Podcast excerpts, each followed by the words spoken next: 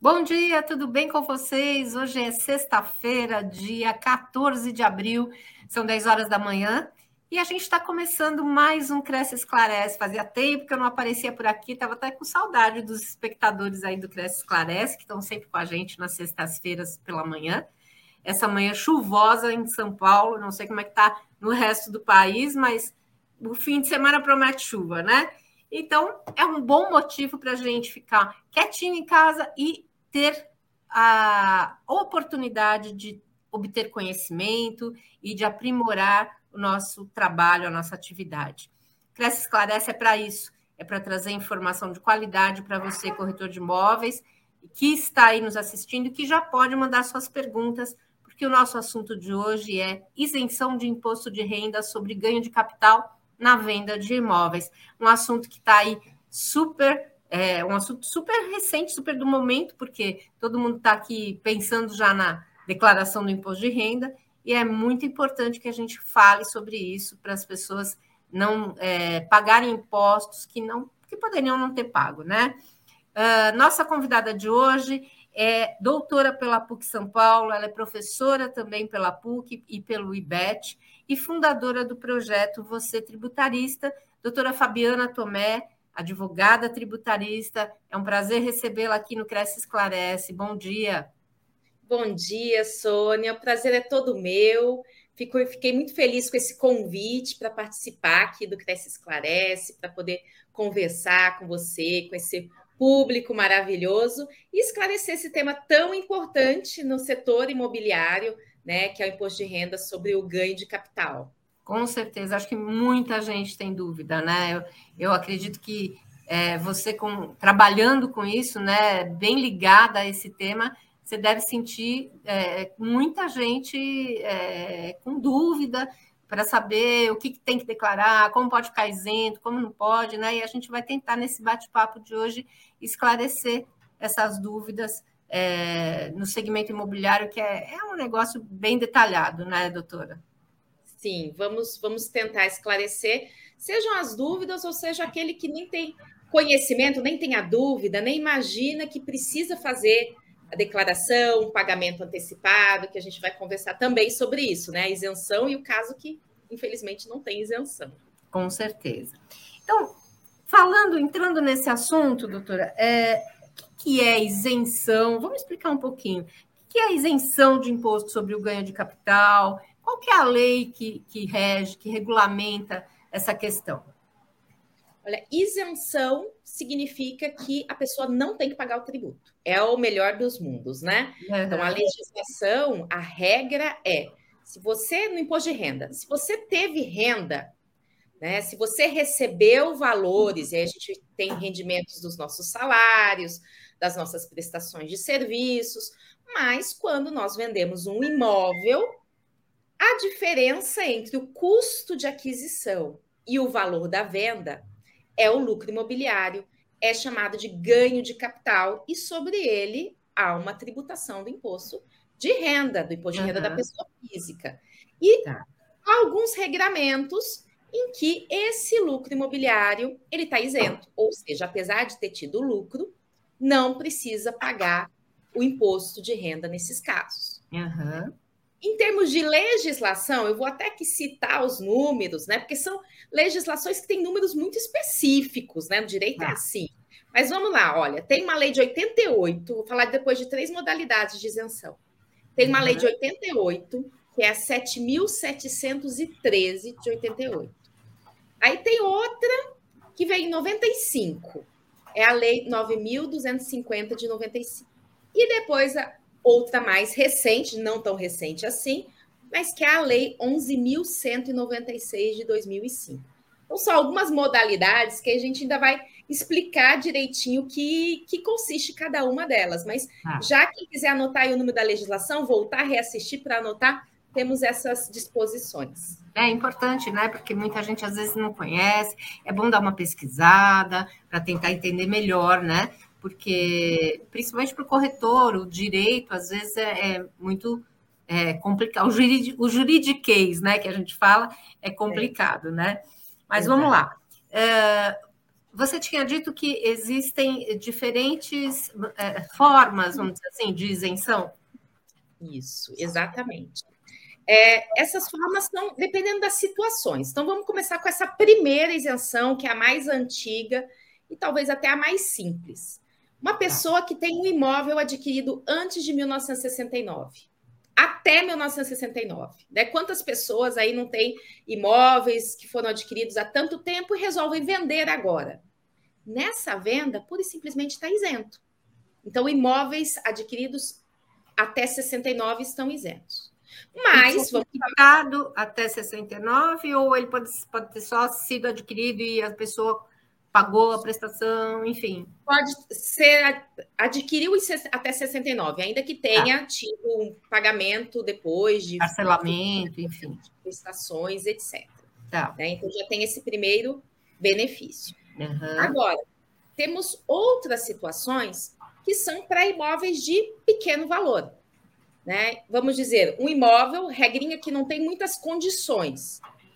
Existem imóveis de valor pequeno, né? Até 35 mil também está isento.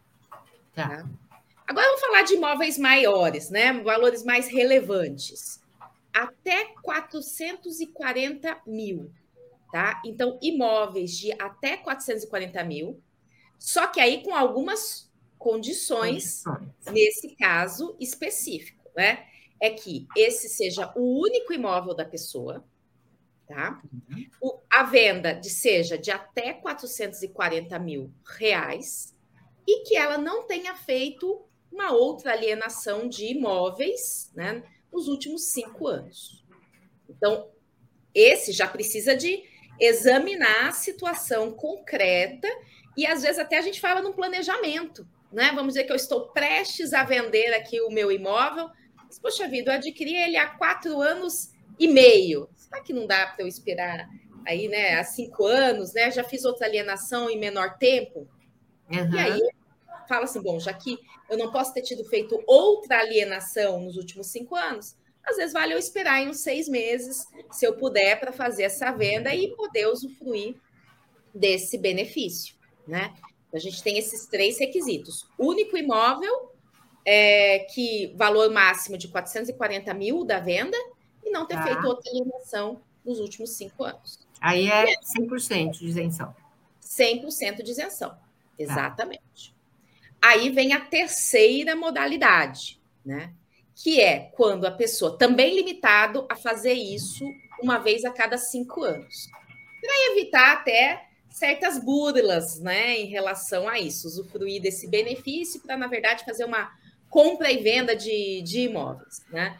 Então, a pessoa também pode fazer isso uma vez a cada cinco anos, que é vender o imóvel e, com esse valor da venda, adquirir outro imóvel.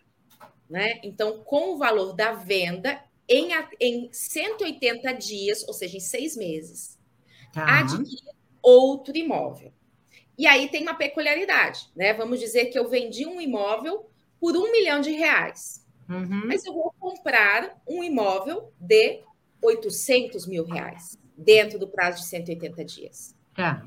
É, né? O ganho de capital proporcional a esses 800 mil, eu tenho a isenção. Porém, teve 200 mil ali que eu não reutilizei.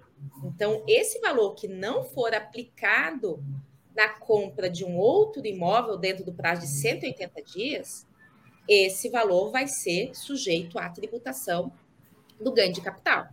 Tá, tá. E, e, como é que funciona essa tributação, doutora? Qual é o percentual, enfim? Então vamos lá, a gente tem aí uma alíquota progressiva, ou seja, tá. quanto maior o valor do lucro imobiliário, maior o percentual. Então, ela começa com 15% e vai até 22,5%. Né? A grande maioria né, da normalidade fica nos 15%, uhum. porque lucro imobiliário até 5 milhões é 15%. Aí tá. depois, entre 5 e 10 milhões, vai para 17,5%. E entre 10 e 30 milhões, 20%. Acima de 30 milhões de lucro imobiliário, 22,5%. Então, a gente tem aí esse patamar, esses percentuais que estão envolvidos. Então, vamos pensar que é uma tributação elevada. Se, porque um lucro imobiliário é muito comum, né? A gente tem um lucro imobiliário é. de 100 mil, por exemplo. Né? Comprei por 400, vendi por 500. Vou ter 15% de 100 mil, 15 mil reais de imposto nessa situação, né? É pesado. Pesado. E é sempre uh, baseado nessa, nesse lucro, vamos dizer assim. Isso, sempre baseado no lucro. Então, se eu, se eu comprei um imóvel por um milhão e vendi por um milhão, apesar de eu ter recebido um milhão, isso não teve lucro. Uhum. Então, é o custo, a diferença, né? A renda, tá. a gente fala que é acréscimo patrimonial. O que eu ganhei. Né? Então, eu tinha um patrimônio declarado de um milhão, vendi por um milhão, não tenho nada o que pagar. Tinha um milhão, patrimônio de um milhão, teve uma deteriorização, deterioração, uma perda. Vendi por menos, vendi por 900 mil. Prejuízo, não tenho o que pagar tá. também. Então, é sempre sobre o lucro. E uh, na diferença entre a compra e venda também, né? Eu vendi, eu comprei um imóvel, aliás, eu vendi um imóvel por um milhão, comprei um outro por 800, esses 200, aí é que tem a tributação. Exatamente. Uhum. Exatamente. Se do meu lucro imobiliário, né, que eu não reapliquei, vai ter a tributação em cima disso daí. Tá e você tinha mencionado no começo do nosso bate-papo três legislações. Teve alguma mudança? É, o que, que, mudou nesse tempo todo em relação a esse ganho de capital para ter essas legislações diferentes, de números diferentes, de anos diferentes? Olha, além dessa evolução, né, porque a gente começou com uma legislação lá atrás, de 88, e na verdade foi uma regulação para quem já tinha imóveis, né? Uhum. Regulamentar essas pessoas que já tinham esse imóvel do passado. Né? Aí começou, começam a surgir os estímulos, né? Porque afinal de contas, a tributação de pequenos valores ou de valores menores né, acaba onerando demasiadamente a população. Então, uma pessoa né, que vende um imóvel de até 440 mil e é uma única vez, ou seja, não é uma especulação imobiliária, ela acaba sofrendo uma tributação que acaba diminuindo a capacidade contributiva dela, né? Uhum. E, inclusive, para estimular a economia, depois em 2005, veio essa era uma medida provisória chamada de MP do Bem, né, que foi convertida e que trouxe uma série de benefícios em vários setores, dentre eles o próprio imobiliário. Então, vamos pensar que uma, uma, uma legislação que fala que se você vender um imóvel e com esse dinheiro comprar outro em 180 dias, você está isento do lucro imobiliário, né, de pagar o imposto sobre isso, isso estimula, inclusive, setor de construção civil, mercado imobiliário, gera empregos e tudo isso, né? Mas, além disso, teve uma modificaçãozinha que nem foi por lei. É. Foi entendimento da Receita Federal, foi uma instrução normativa, que é o seguinte: muita gente, é, muita gente vende, primeiro compra o um imóvel. Então, imagine, né, Sônia, que você fala assim: não, eu quero comprar um imóvel. Inclusive, vou comprar um imóvel na planta aqui, vou comprar esse imóvel. E aí, depois que eu comprei esse imóvel, ficou construído, depois de dois anos, eu vou vender o meu apartamento e vou pagar aquilo que até então eu tinha financiado. Então você fez o inverso, você primeiro comprou um imóvel e depois você vendeu o seu para aplicar ali, né? Uhum. Então, essa instrução normativa que foi do ano passado, de 2022, é a instrução normativa número 2070 de 2022, ela autorizou isso. Que esse lucro imobiliário que você está obtendo agora, se você em 180 dias aplicá-lo na quitação de um imóvel, mesmo que você tenha comprado antes, há dois, há três, há quatro anos, desde que você aplique em 180 dias, tá? Para quitar, isso também é, é isento, né? Então, isso facilita muito também essa, essa aquisição de imóveis, porque você pode comprar financiado da planta, quando tiver pronto, você vende o seu e quita ali, usufruindo desse benefício fiscal. Então, foi uma novidade aí bem interessante, que também estimula bastante a construção civil e o setor imobiliário, tá? Com certeza, né?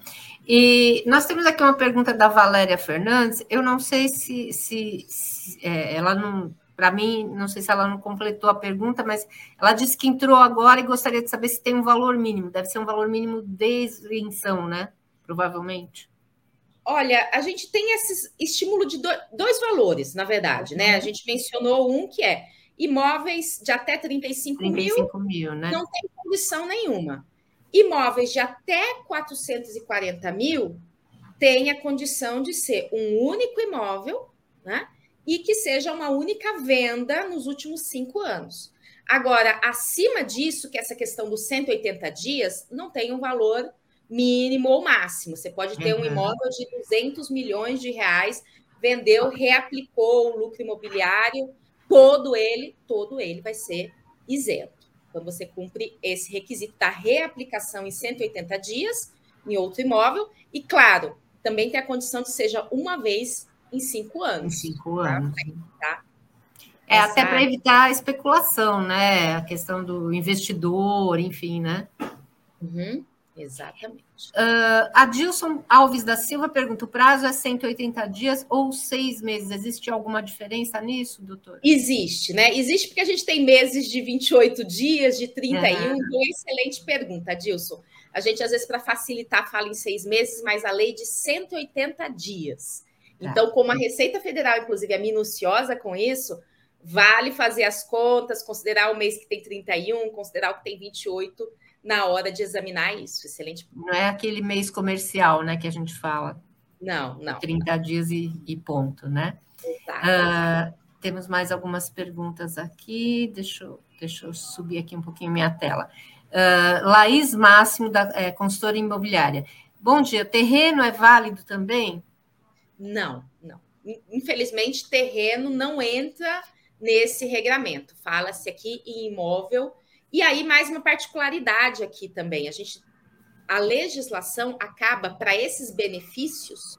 É bom essa ressalva que a gente vai detalhando mais imóveis residenciais. Então, hum. tirando de 35 mil, que não tem é, qualquer bem de pequeno valor, esses outros benefícios, né, de 440 mil ou da reaplicação dos 180, é específico para imóveis residenciais. Então, terreno, ainda que seja objetivo de construir uma residência não se enquadra nesse, nesse ponto. Então, aí teria, é, vai incidir imposto. Exato, exatamente. Tá. Renan Bernardes, quando o pagamento do imóvel é feito a prazo, ou seja, vendi o imóvel e vou receber a prazo, quando começa a contar os 180 dias? Olha, aí você vai ter uma questão bem peculiar, porque vai inclusive depender da forma que foi feita essa venda, né? Inclusive para você declarar esses valores, né? Porque a gente, quando a gente vai trabalhar com direito, a gente tem alguns contratos em que fala assim: olha, eu estou te vendendo agora, o contrato está feito, está perfeito, e você vai me pagar em daqui estipula o prazo. Esse é um tipo, o contrato foi feito agora. Uhum. Eu fiz a venda agora desses valores, né? E existe outro tipo de contrato que ele fala assim: olha, eu estou te vendendo, você vai me pagando, mas a venda só se concretiza ao final. Isso pode interferir nesse prazo de pagamento, tá? Então a gente inclusive recomenda uma observação, né, um plano contratual e que se estipule se é um ou se é outro momento em relação a isso. Sob pena de, se você colocar que a venda está sendo feita agora né, por um milhão de reais, ainda que o pagamento seja feito posteriormente, corre o risco né, de a Receita Federal, porque no direito nada é dois e dois são quatro, não, tá? Entender você vendeu, neste momento, os 180 dias começam a contar daqui, o que não é apropriado. Então, a nossa recomendação para que você comece a contar a partir do recebimento desses valores que você estipule como se fosse uma cláusula suspensiva que a gente fala. O contrato só se perfaz com o último pagamento. Se você tiver essa cláusula de que o contrato de venda se perfaz com o último pagamento, aí você começa a contar do último pagamento. Então, com esse cuidado, você evita problemas quanto a esse ponto. Com certeza. A Rívia Tardim, ela faz uma pergunta bem específica aqui. Como fica o lucro imobiliário em um imóvel vendido por 800 mil e, no caso, os proprietários já divorciados, cada um ficou com 400 mil. Neste valor de 800 mil, teve lucro de 200 mil. Aí ela completa: um dos cônjuges comprou outro imóvel e o outro ficou com o dinheiro. Uhum. Olha, nesse caso a gente está falando o quê? De condôminos, né? Nessa situação. Mas que a gente tem aí uma situação pretérita que vai precisar ser examinada, que é você já tem um divórcio. Uhum. Quando você tem um divórcio, isso significa que, né? Vocês cada um tem metade desse imóvel, não é mais aquele imóvel que é dos dois indistintamente. Então, nesse lucro imobiliário de 200 mil, vai equivaler, se for esses os termos do divórcio, 100 mil de lucro imobiliário para cada um de vocês. Aquele que aplicou o lucro imobiliário na compra do imóvel, de outro imóvel, fique isento. O que não aplicou vai ter a tributação desse lucro imobiliário dele, né? Os 100 mil dele que ele não reaplicou, tá? Mas isso sempre a gente tem que deixar muito bem caracterizado documentalmente, tá? Então, assim, a venda, o pagamento, vocês receberam, entrou na conta de um 400, entrou na conta do outro 400, para ficar bem evidenciado essa, essa separação. É porque senão acaba tendo problema com, com a, a Receita Federal, né? Exatamente, exatamente. Uma coisa que é muito importante, qualquer coisa que vocês fizerem na vida que envolver assim rendimentos, é documentar e guardar esses documentos, porque a Receita Federal olha a transmissão de valores, cruza os dados, porque hoje é tudo informatizado, Sim. simplesmente ela fala: opa, não bateu aqui, né? Então, pega aí, por exemplo, uma DIMOB, né? A imobiliária intermediou, falou ali que colocou seu nome e uma referência de 800 mil, a Receita vai, vai querer saber disso. Uhum. Então, no primeiro momento, a Receita ela não sai autuando, ela sai pedindo informações. Sim. Olha, eu vi aqui que eu recebi uma informação que não está batendo aqui com o seu. Então, me esclareça. Se você tem esses documentos, você esclarece e está tudo tranquilo. O nosso colega, o Paulo Teófilo Biocati, bom dia, Paulo, é um prazer aqui receber sua pergunta aqui online ele diz o seguinte: nas permutas entre particulares e construtoras, muitas vezes o dono de um terreno permuta com algumas unidades futuras, que, quando estão prontas, são mais valorizadas do que quando estavam no contrato. Na futura venda, há ganho de capital? Desses imóveis, né, vai ter ganho de capital em relação ao custo de aquisição. Então, se eu permutei, né, o meu terreno nessa Já vimos que o terreno aqui entra, não entra em isenção. Mas se eu permutei uhum. meu terreno por um apartamento de 500 mil reais, esse foi o meu custo de aquisição, 500 mil reais. Aí depois de pronto, ele está valendo um milhão de reais. Vendi por um milhão de reais, tive 500 mil de ganho de capital, vai ser tributado. Em cima desses 500, da diferença também, né? Exatamente, exatamente. Paulo, um beijo, hein? um beijo para você, Paulo. E, doutora, quais os cuidados que os corretores, em geral, precisam ter para evitar prejuízos para os clientes, no caso de, dessa intermediação, vamos dizer, até que ele acompanhou a venda e depois acompanhou a compra de outro imóvel. Como é que a senhora aconselharia o corretor para que ele não tenha é, é, depois uma cobrança até do cliente, né? Poxa, por que você não me avisou? Enfim. Eu acho que dois pontos aqui são importantes a gente lembrar. Primeiro, o corretor tendo ciência dessas informações, ele inclusive pode utilizar isso na venda, né? Como um estímulo à venda, aquele que vendeu comprar outro imóvel, isso já é um ponto. Outro ponto é que ele oriente esses clientes em relação a isso, né? De que eles não têm que pagar ou se não se enquadram nessa situação, ele tendo conhecimento, olha, ultrapassou o valor, não é móvel residencial, orientar a declaração, que é uma coisa importante da gente falar. Por quê? Porque quando você tem um ganho de capital, você tem que fazer uma declaração específica para isso. Não é lá na declaração. É, tem uma declaração específica e que uhum. muita gente sabe disso. Então, se eu vendi um imóvel agora, né? Em, nós estamos em abril, vendi um imóvel agora. Então, agora eu tive um ganho de capital. Eu tenho que baixar um programa da Receita Federal, que é um programa gerador para declaração específica de ganho de capital, chamado de GCAP, né? Ganho de capital. Uhum. Então, você baixa lá e é facinho de fazer declaração. Você vai ir lá preencher quem é que comprou, quem é que vendeu, qual é o valor da operação nesse programa. E, inclusive, né, isso deve ser feito até o final do mês subsequente.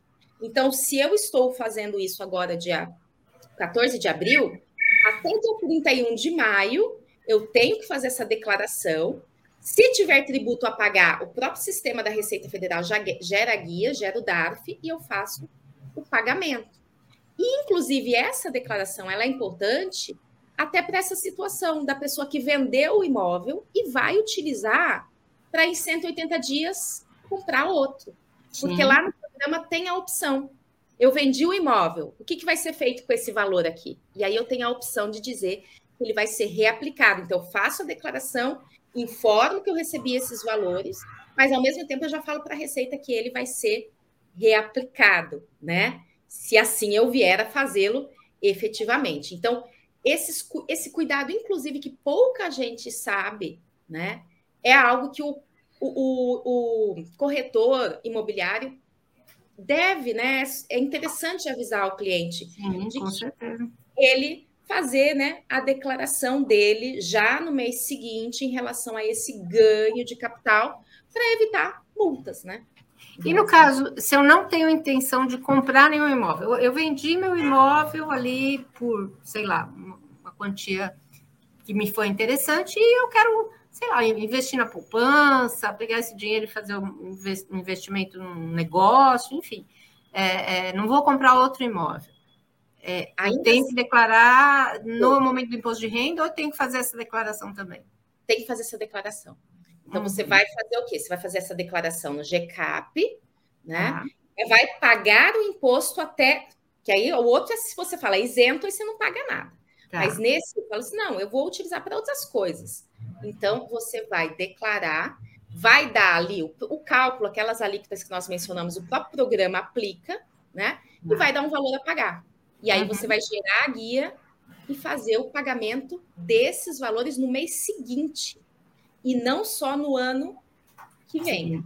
Uhum. Pena de ter uma multa em relação a isso. Né? Então, se eu deixar de, só para declarar no ano seguinte, eu vendi meu imóvel esse ano, de, deixo para declarar na minha declaração de imposto de renda do ano seguinte, eu posso pagar multa porque eu não declarei nesse, nesse prazo, prazo, prazo que a Receita uh, solicita.